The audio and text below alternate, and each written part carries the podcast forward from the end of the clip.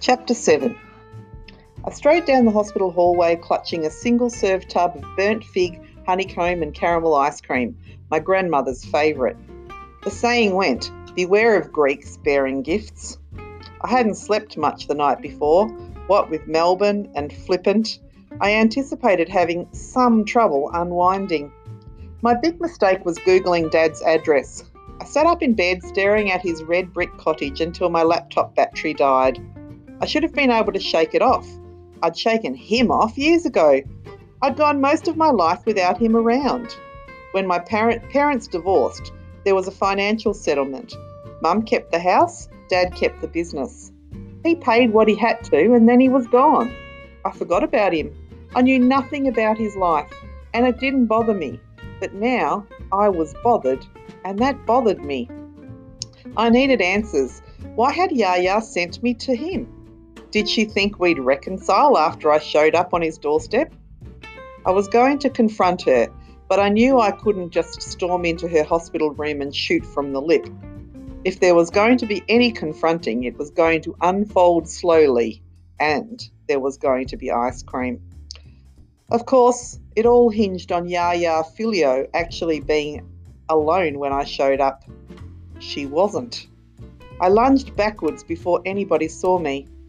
Peter had pulled his chair right up close to her bed. His hands were cupped in hers. She said something I couldn't quite hear, and he laughed. I hadn't heard his laugh in a long time. It was partway between an exhale and a cough. I watched them from the hall. Peter's concrete bravado was gone, and I could see it made my grandmother so happy. Even the creases of her face grinned. I was intruding on their moment, but I didn't want to leave.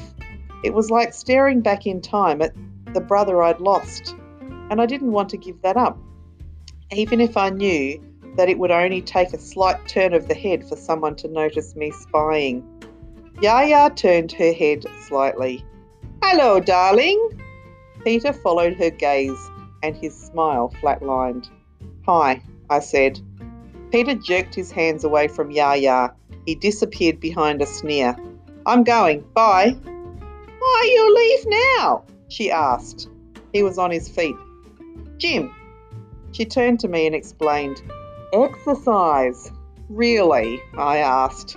She nodded sagely. Peter charged past me. He kept his head down as he marched towards the elevators. That was the Peter I was used to. Caramello? Yaya had spotted the tub, and I was reminded why I'd visited. I stepped into the room and took Peter's seat. Twisting the lid off, I confirmed that yes, it was Caramello. She took the tub before I could offer to feed her. I relinquished the plastic spoon. She shoveled a heap of the melting ice cream into her mouth, complaining about the sensitivity of her teeth, and then did it all over again. Yaya Filio had a milk mustache when I asked her how she'd found him. Who? she asked. Dad, I said. How did you find him? She licked her top lip and sat and set down the tub, sighing deeply.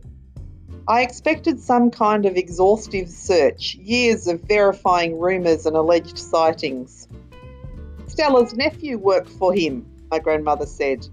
It was a little anticlimactic, to be honest. She asked, she asked the next question. Did you talk? I shook my head. Was I supposed to? I asked. She shook her head. That made no sense. If I hadn't been if it hadn't been her attempt to force our reconciliation, then why did I go? And why didn't she tell me I was going down to see him? Why the secrecy? Billy, she tilted her head forward until her neck rolled into a second chin. I know, stupid. If I say your father there, you no go. Of course I would no go. She seemed proud of herself. Then, I know stupid. He has a kid, I said. She exhaled. Two. He have two. Yeah, yeah, I don't care. But I did care. Dad had two new kids.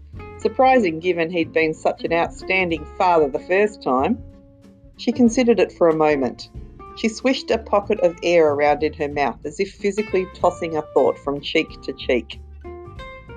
Topio sputhio pragma in ikogenia, my grandmother said eventually. I caught most of it. The most something thing is family. Spouth, spathio. Important? She didn't pause before piling more Greek on me. Ama Amatahasius, then Boreas na to Perius Piso. I knew that one. If you lose it, then you can't take it back. So she had sent me to Melbourne to remind me of the family I'd lost. I was used to her teaching me life lessons in a roundabout way, but this was a bit bleak. I am glue, she said. I didn't know whether she was delirious or profound. Tea? I asked. Glue. For Easter, you come, your mummy come, your brothers come, we eat, family, because of me. She meshed her fingers together. Glue. I was staring to see where she was. I was starting to see where she was going with it. When your papu die, where his brothers go? They disappear with children and wives. When your mummy divorce your father, he go. His mother go. His brothers go. Your cousins go. Everyone leave. Family smaller and smaller, and now so tiny. She squinted up at me. Tell me, when I go, you think it's? I, Ella, she said forward. She sat forward and motioned me closer. I was told to reach into the case of the second pillow. When I did, my fingertips found another folded piece of paper. I held it out to her. No, you keep, she said. Whose address is this? No address. I want you do some things for me. I went to unfold the piece of paper when she stopped me. You look later, she said. You do what I say. You keep family happy and you no lose. Blue, I said. She nodded. Blue. Morning visiting hours ended at half past twelve. I'd intended on sticking around and hanging out with Yaya when the inpatient wards reopened at three. So I set myself up in the cafeteria while the other visitors with the other visitors filling in the time. Halfway through a surprisingly not terrible plate of lamb and veggies, I saw her. She was sitting a few tables diagonally to my right, chewing on her hair as she read a book. The freckled girl. She turned a page and looked down to her left. Her hair fell a different way. She combed it back. I felt it like fingernails tracing up my spine. She was beautiful in an accidental way. The girl caught me staring. Her brow furrowed and I froze. I couldn't look away, it'd just be weird, so I tossed her a half smile. She swept her book off the table and walked over. My left calf muscle had a split second spasm. She stopped behind the chair opposite mine. You're grandson, right? Her, verse, her voice wavered. I made an effort to force my voice out deeper when I answered, Yeah. Bill? It was almost too good to be real. I wanted to pinch myself. That's me. She pulled the chair out and slid into it. I'm Haley. I met your gran yesterday. Ah. She hesitated, then asked, Did she give it to you? I had no idea what she was talking about. Give me what? Then, before she answered, I reached into my pocket and produced the piece of paper. I waved it at her. This? That's it. By the time I'd left Yaya's room, the note had slipped from my mind. I hadn't even looked at it. I unfolded the paper. Haven't read it though, I said. Well, go on. I started to read, aware that Haley was staring at me. It was a relatively short list. 1. Find your mummy husband. 2. Have Simon girlfriend in Sydney. 3. Fix Peter. It sounded like Yaya Filio, but the handwriting definitely wasn't hers. She asked me to write it down, Haley said. I wondered whether I should or not, but I realised she would have probably gotten some, someone else to do it. I read the demands again. They were a bit ridiculous. You okay? she asked. Yeah, I said. She pulled her head back. It wasn't the reaction she was expecting. Oh, okay, that's. Whoa, I would not be handling this as well as you. Why not? It's nothing. No, it's serious, she said. That's a bucket list. It's a what? You don't know what a bucket list is? I shook my head. Nah. Seriously? Um, okay. She took a moment to choose her words. It's a list of things a person wants to accomplish before they kick the bucket. Bucket list. It was kidney stones. Yaya wasn't going to kick the bucket. I said so. Haley recovered quickly. Of course not. Yaya was up there in her room eating like she was at a rejuvenation spa. There was no bucket in the process of being kicked. She won't. I was almost daring Haley to contradict me. She didn't. You're right. I read over the demands again. They seemed just as ridiculous, only now there was a dull ache in my guts. I said I had to go. I left my lunch and walked out of the cafeteria. As I passed through the doors, I broke into a run. Sticks had dragged his stool around to the kitchen side of the counter for a better view. I was doubled over in my seat, heaving in and out, trying to catch my breath. Keep going, Mrs. P said, opening the fridge. You're not half as dilated as you need to be. Sticks chortled. I had run straight from the hospital. It wasn't even that far, but my body had gone into shock. Everything hurt. I like this new look, by the way, Sticks said. He was talking about the patch of mud on my shirt. It was still wet from the morning's rain, and I may have slipped and landed smack bang on the nature strip. Sticks's mum placed a bottle of chilled water down on the counter in front of me. Sip it, she instructed. I'm going to the shops. And mister, she added to Sticks, pointing to the espresso cup in his hand, don't think I don't know how many of those you've had today. Yes, mum, he droned. Mrs. P lingered. Love you. I know, mum. Love you. Love you too, Sticks mumbled. That satisfied Mrs. P and she disappeared down the hall. After the front door clicked shut, Sticks asked if I wanted a coffee. He wasn't addicted to espresso coffee so much as he was addicted to making espresso coffee. I scowled at him. No. Hey, don't look at me like that. He took a sip from his tiny cup. I'm distinguished. Your espresso machine has toilet rolls for horns, I said flatly. Sticks had asked his parents for a white machine last Christmas, so that he could stick bits of black contact paper to the sides and make it look like a cow. Her name was Betsy. So, Yaya gave me this today, I said, producing the sliver of paper and sliding it across the counter. What is it? Sticks asked. You tell me, I said, unscrewing the bottle cap and gulping a whole lot of water. Sticks lowered his cup and squinted down at the paper. I wanted him to tell me that it wasn't a bucket list. Oh my God! He looked at me. This is a bucket list. My heart sank. It was the confirmation I didn't want. The dull ache in my guts intensified. Yaya was considering what had to be done before she died. But, Sticks continued, nobody dies from kidney stones. And yet, funnily enough, there's a bucket list. Yeah, but most people just want to jump out of planes and see Uluru and junk. He cocked his head to one side as he inspected the paper, as if that would make everything clearer. Wait, she gave this to you why? She wants me to complete it. That's not usually how it works, he said. Well, it's how this one's working, apparently. How did it come up? Did she just hand it over? Basically. I visited her to ask about Melbourne. I'd mentioned the M word willingly. Sticks sat up a little straighter. I was opening up. He wanted to know everything. She didn't want me to talk to him, probably knew that I wouldn't. She sent me down to remind me of the fragility of family. Once you lose it, it's gone for good. And doing this, I tapped the list, will stop me losing it. I have to be the glue that holds the family together. He tucked his chin in. Right. And it's ridiculous. It's very ridiculous. What do I do? He sighed. I think you have to do it, dude. I had been worried he was going to say that. I felt the weight of an impossible task falling on my shoulders. He was chewing on the inside of his left cheek. I mean, odds are she's not dying, but she wants her affairs in order, and you can't ignore that on the off chance she actually is dying. It landed with a thud, dull, persistent ache. Ow. Obviously, you'll have my help, Sticks said. His involvement wasn't up for discussion. He'd already opened the closest drawer and started removing stationery. The severity of it all sank in. I had to repair my family or face losing it forever.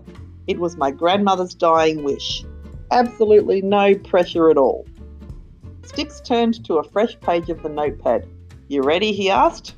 Absolutely not. Sure. Let's start from the top, he said. Number one, find your mummy husband. The first demand was high on ick factor, but considering mum was actively seeking a romantic relationship, it wasn't as problematic as, say, trying to fix Peter or ungaying Simon. And I was all for mum finding a hubby. I wasn't one of those children of divorce who lost their proverbial shit when their parents flagged the idea of getting remarried. I wanted mum to find someone, someone great. She went speed dating on Saturday, so she's obviously keen to get back on the horse, Vic said. Is there anyone you think she could? I shook my head. I mean, there is my uncle, he said, but no. He'd been ve- vehemently opposed to the idea of his birth at his birthday party, but he'd never explained why.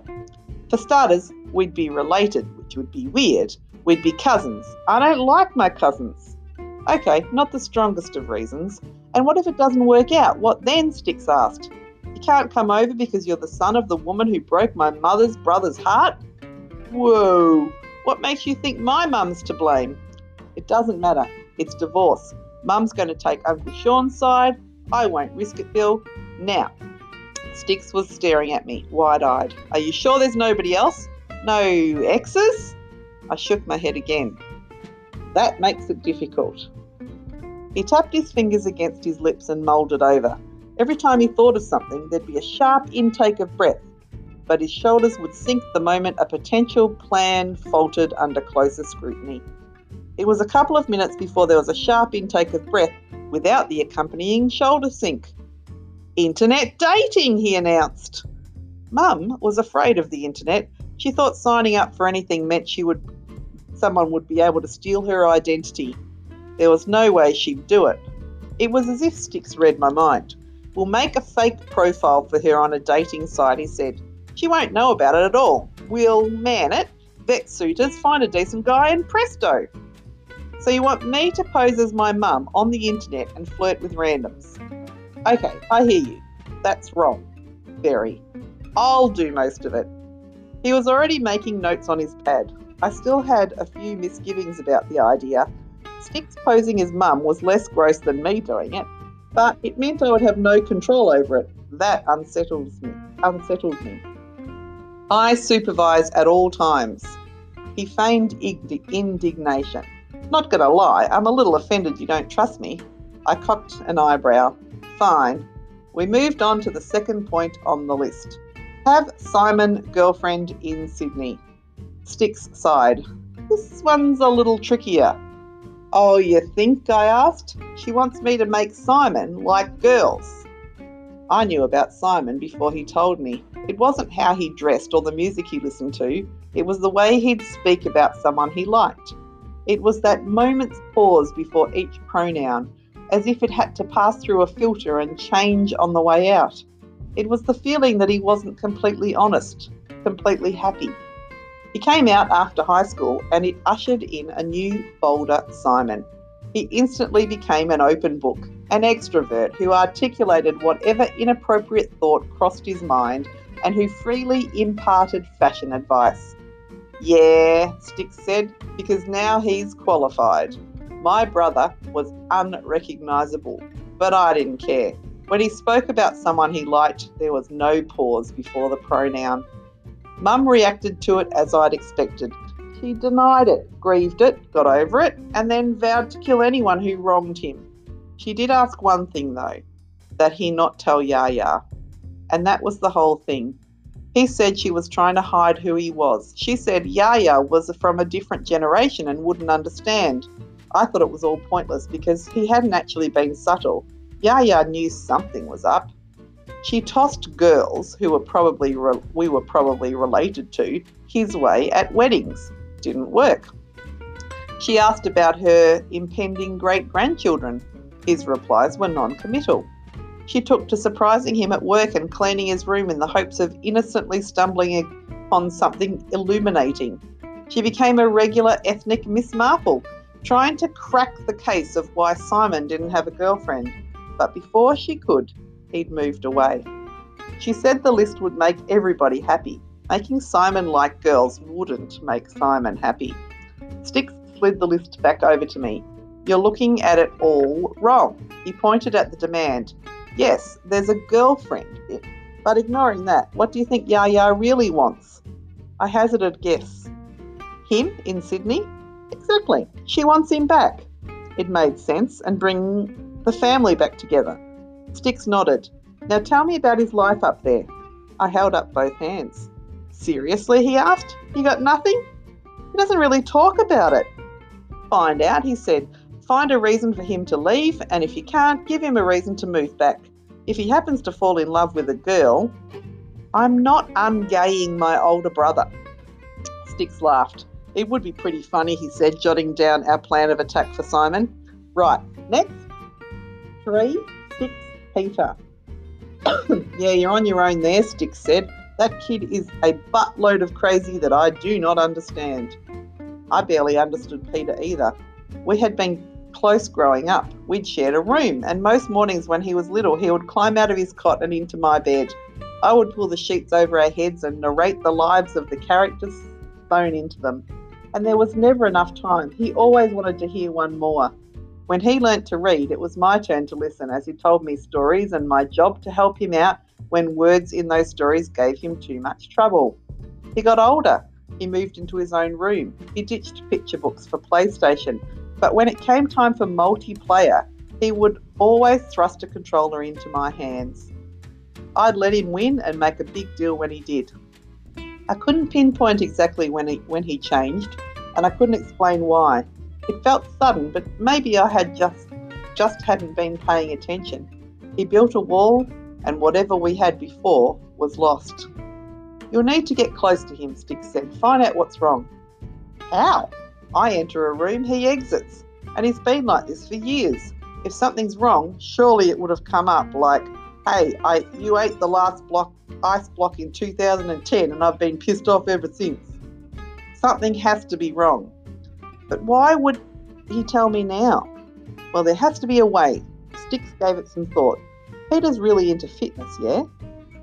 Jogs every morning, gyms every arvo. Okay, we can work with that. We can? Join him on his jogs. Establish mutual interest. Maybe he'll open up to you, Sticks said. But then again, you're getting brother relationship advice from me. All the inroads I've made with Damo have come from reading his messages when he's in the shower and blackmailing him. I'll save that for plan B. He flashed a smirk and noted it down. So you'll try to re establish some sort of relationship, and if all else fails, resort to blackmail. Sorted. Sounds good. Wait. Sticks scanned his eyes over Yaya's list. Where are you? I felt due for a terrible joke. In your house. He pulled a face. I mean, I meant the list. Why aren't you on it? I don't know, because I'm perfect? Hmm. He was inspecting it closely. Who wrote this? This isn't your grandmother's usual penmanship, he said, mimicking Yaya's shaky handwriting in the air between us. Haley. And who's Haley? This girl who visited Yaya's roommate. Sticks was smiling. What? I asked. Nothing. What? It's nothing. She just got entangled in your adventure, is all he said. I don't think. Oh, come on. Yaya could have written this stuff down herself if she really wanted to. That was true. It wouldn't have been half as legible, but she could have done it. She'd never been a stickler for legibility. Yaya had seen how smitten I'd been with Haley on Sunday. She'd struck up a conversation with her while I was in Melbourne. She'd told her all about her grandson Billy, Mark my words, this, Sticks waved his hand over the list, isn't all she wants done. I went past the hospital on the way home. Yaya was asleep. I leaned against the frame of the doorway and exhaled, turning the piece of paper over and over in one hand. I had so much responsibility, but so little power. I could have just put the list on the table beside her and left it at that. Part of me wanted to, but a lot of me knew that I couldn't. Growing up, my grandfather had been the one in and out of hospital. My grandmother had stood beside him, stout and invincible, bringing better food from home and feeding him. We joked that she'd outlive us all, and I'd believed that. Now reality was creeping, creeping closer. Yaya wasn't made to last forever. She was 79. Age had made her features droop and her hair like wire. I didn't want to imagine a world without Yaya Filio in it, but it was coming. Maria had said it, and Yaya was preparing for it. She didn't want to leave a mess. I had to complete the bucket list.